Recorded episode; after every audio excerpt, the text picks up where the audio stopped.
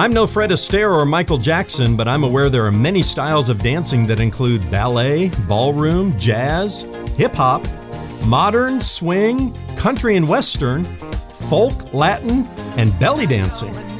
They each have their own unique moves to master. There's another one called the marriage dance. According to Ephesians chapter 5, the marriage dance is a beautiful choreography where a husband leads and loves his wife, and the wife respects her husband. Is your marriage more like a wieldy waltz or a sassy salsa? Have you been stepping on each other's toes for too long? Maybe it's time to learn some new dance moves, or remember the old ones you never quite mastered. I'm Ron Jones. Something good for your marriage starts right now.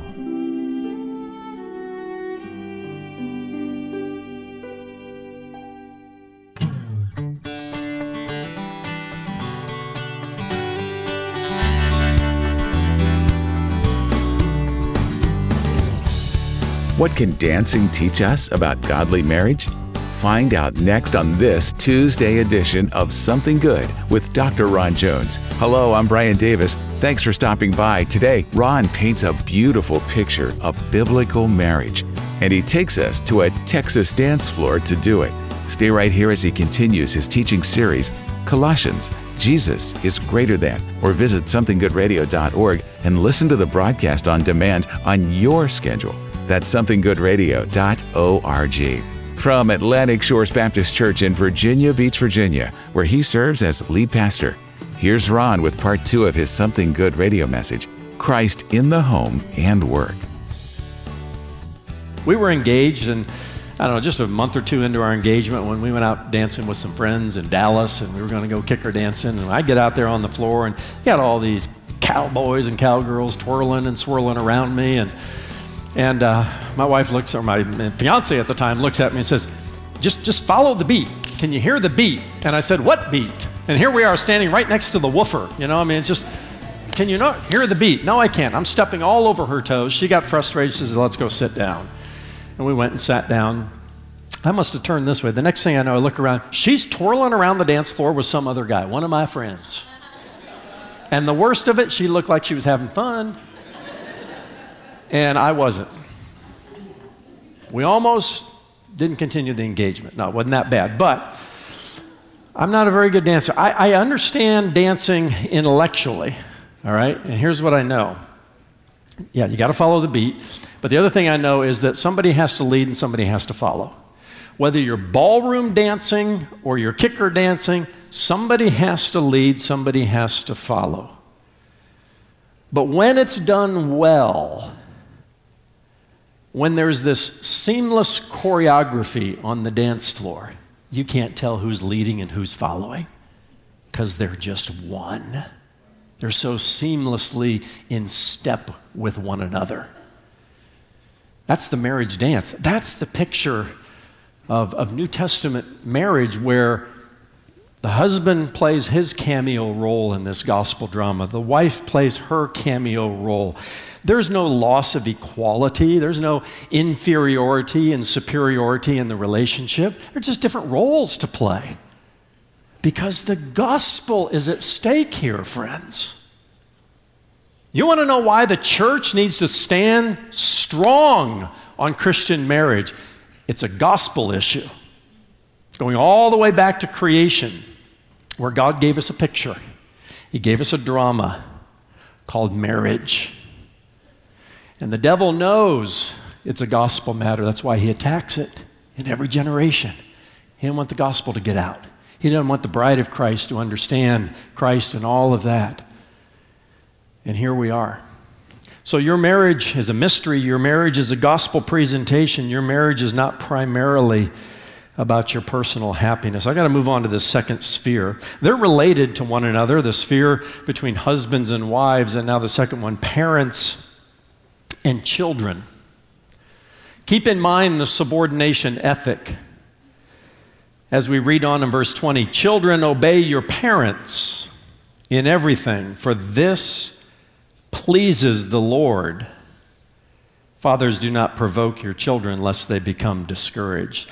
Now, again, Paul's giving a Cliff Notes version of what he expands on in his letter to the uh, Ephesians. But I just want you to circle that word obey. Children, obey your parents in everything. Now, obviously, Paul's not talking about if they tell you to do something immoral or unethical or illegal, but in uh, every sense of a good home, do what your parents tell you to do.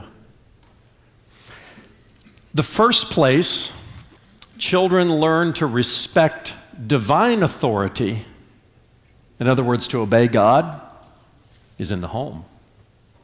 Parents, it's on us to raise our kids to obey. To obey, to submit to the Lordship of Jesus Christ, and do what He says. Jesus says, If you love me, you'll keep my commandments. It's just that simple. All right? So, obedience, as much as submission to authority, are two very important characteristics in the Christian life. And where does a child learn respect, not only for divine authority, but any legitimate authority in society? I'm not talking about people who abuse their authority. I'm talking about legitimate people who have been given you know, God established authority or legitimate authority in our culture, and we're all under someone's authority. If you have any doubts about that, the next time the policeman pulls you over for some traffic violation, try mouthing back to him or her. Doesn't work. He's got the badge, she's got the badge, all of that, got the little ticket thing. The, you know, you're just submit to their authority. Yes, sir, no, sir, yes, ma'am, no, ma'am. Right? You can go fight it in the court if you want to but not in a disrespectful way. You can't walk into a court of law and be disrespectful to the judge. But here's what happens when parents don't teach children to obey and to respect authority in the home, they raise kids who are the next generation of anarchists. And we have, we have not a respect for authority in our culture today, we have anarchy in our culture. People who don't respect police officers and coaches and teachers and uh, you know, government, legitimate government authorities, even pastors and leaders in the church. There's this suspicion built in that anybody who is in leadership or authority, no, I'm going to fight that. I'm going to resist that. That is not a godly characteristic. But it's our responsibility as parents to teach our kids. And here's how, here's how it won't work. If you try to be your parents' best or your children's best friend, you won't raise kids who respect authority. Don't be harsh with them. Uh, raise them with uh, uh, the, the rightful ways to instill discipline and boundaries and rules, and in a way that when you say, because I said so, they say, yes, ma'am, and yes, sir. Plenty of opportunity to sit down and explain the rationale, but children need to learn just to be good citizens in society that you're in charge. You're their parents. Now, my kids are, um, you know, college and post college now. My youngest just, you know, went off to her senior year in college today. And, um, you know, we, we, we, we do have a friendship relationship with our kids now as you get a little bit older. But we didn't try to be their best friends when they were little kids. That's when you need to be a parent. Lovingly establish those boundaries lovingly discipline your child so that they learn to respect mom and dad, they'll have a better chance of respecting the Lord when the Lord says, Because I said so. Okay?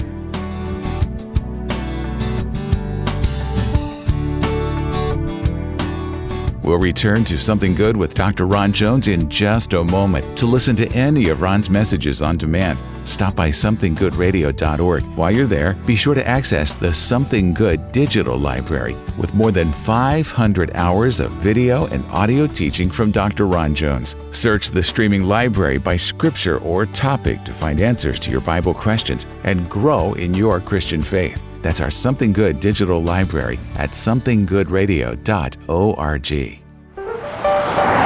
The song Route 66 by Bobby Troup captured the heartbeat of a generation that dreamed of traveling the open road on US 66 from Chicago, Illinois to Santa Monica, California. Get your kicks on Route 66. Get Your Kicks on Route 66 became the rally cry and part of the song's popular lyric. If reading the 66 books of the Bible was like a Route 66 road trip across America, people might do more than casually flip through the best selling book of all time. That idea captured my heart and inspired me to write a book called The Ultimate Road Trip Through the Bible, making the Bible's story accessible to a new generation of people. Get your kicks on the biblical Route 66. Join me on the ultimate road trip through the Bible.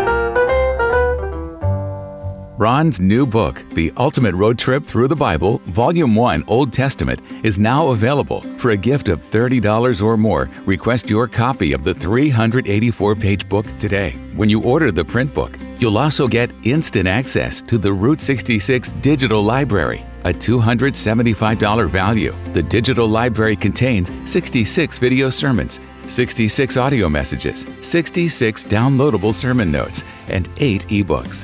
To order your copy of The Ultimate Road Trip Through the Bible, Volume 1, Old Testament, go to somethinggoodradio.org. That's somethinggoodradio.org. The Ultimate Road Trip Through the Bible is a welcome addition to any home library. Pastor, as you look back on your 66 messages through the Bible, what has been most impactful about the experience? And what are you hoping our listeners will get from the book? Brian, one of the most impactful things for me was to experience the grace of God energizing and equipping me to hammer out the project. Uh, my relationship with the Lord has grown even more intimate from having persevered to the end. One of the things I hoped to accomplish was to show people how the whole of God's Word hangs together and to do it without writing endless volumes of commentary. So, this uh, abbreviated resource called The Ultimate Road Trip Through the Bible is a companion to the Bible and offers the reader a bit of a, a bird's eye view of the major themes of each book, showing how all 66 books of the Bible fit together to produce a unified work of the Holy Spirit. Stop by somethinggoodradio.org to request the ultimate road trip through the Bible, Volume 1, Old Testament, for your gift of $30 or more.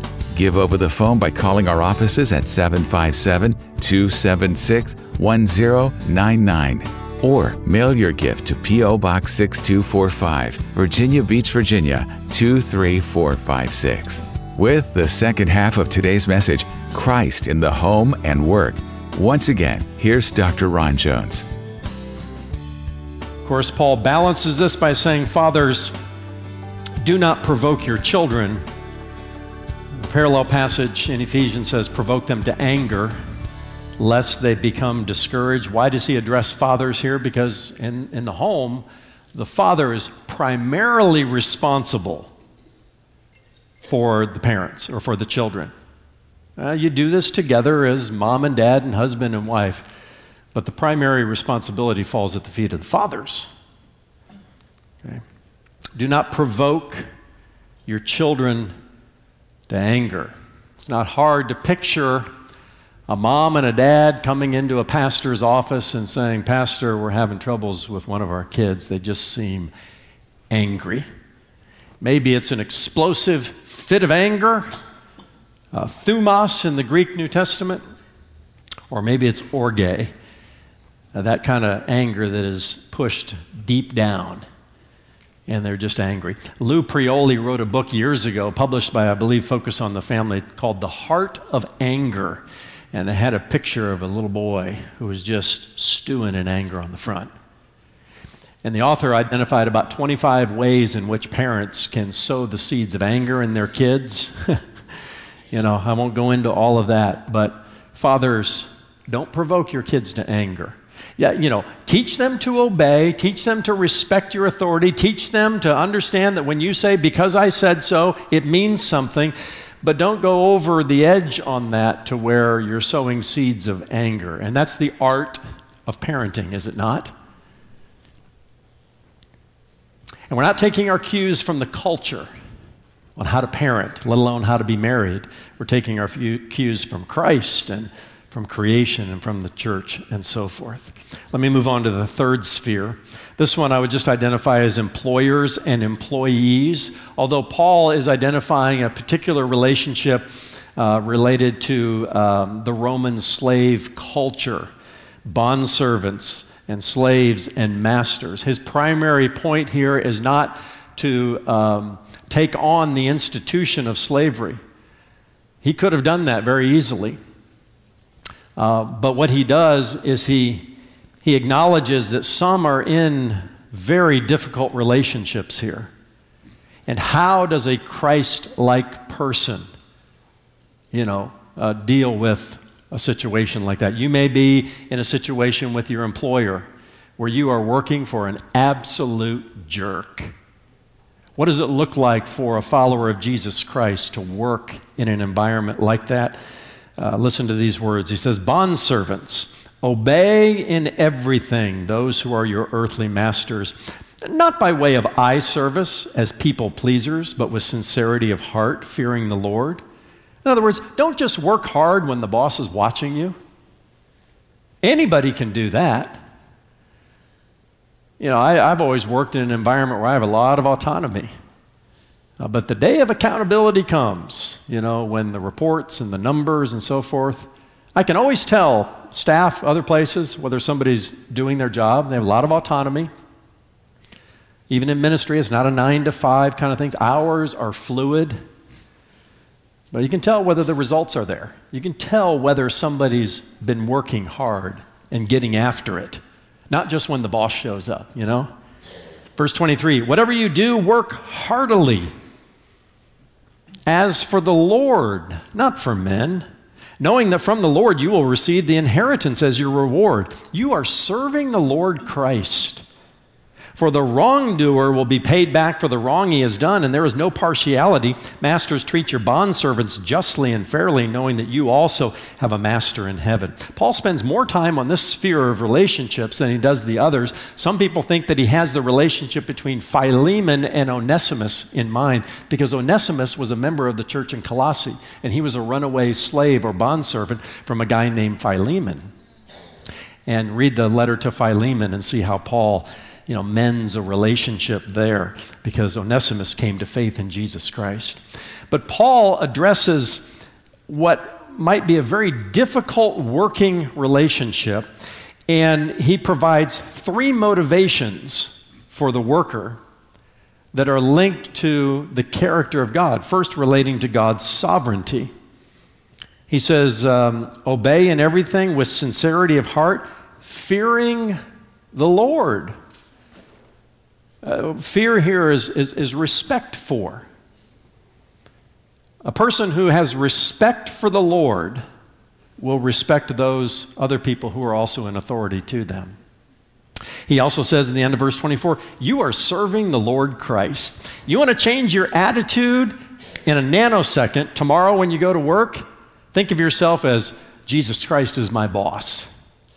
I am, I am working to hear, well done, good and faithful servant, one day, even though my boss, a person who's in authority over me, is a class A jerk. Okay? Sovereignty of God. Secondly, our eternal rewards. He says, verse 24, knowing that from the Lord you will receive uh, that um, benefit in, in, in the sales incentive program that the company laid out for you. No. That's not where Paul's focus is. And you know that because he's already said, set your mind on things above, not on things on this earth. He says, knowing that from the Lord you will receive the inheritance as your reward. He's talking about eternal rewards here. Is it possible that there is an eternal reward waiting for somebody who maybe finds themselves in a very difficult working relationship, but because of the way they respond to it, they, they demonstrate the grace of Jesus Christ through their good work ethic, unlike other people. I, I think Paul's implying that here. And then he appeals to the justice of God. Verse 25 For the wrongdoer will be paid back for the wrong he has done, and there's no partiality. You want to get back at that boss of yours that's treating you so poorly? The Lord says, Vengeance is mine. Let me take care of it, and I will. You, you just make Christ your life and remain as godly in your response and in your work ethic as you can. I will right all the wrongs in my time, including the wrongs of slavery. Okay? As, as egregious as that thought is in all the cultures of the world that we know about, including our own American history, there's a way to rise above that and have an eternal perspective and know that the God of the universe, who is the final judge of the universe, will right all the wrongs. Okay? Fight for justice, absolutely, all those kinds of things. But at the end of the day, when you're powerless to do so, you entrust that to the Lord. Christ in the home, in our marriages, in our work relationships. I mean, who would have ever thought that the gospel of our Lord Jesus Christ is as practical as what Paul is talking about here? But you got to think theologically. But everything in our world today is culture, culture, culture. And if we're not careful, it creeps even into the church and the body of Christ, and we begin to look more like the culture than Christ and creation and the church that God intended for us.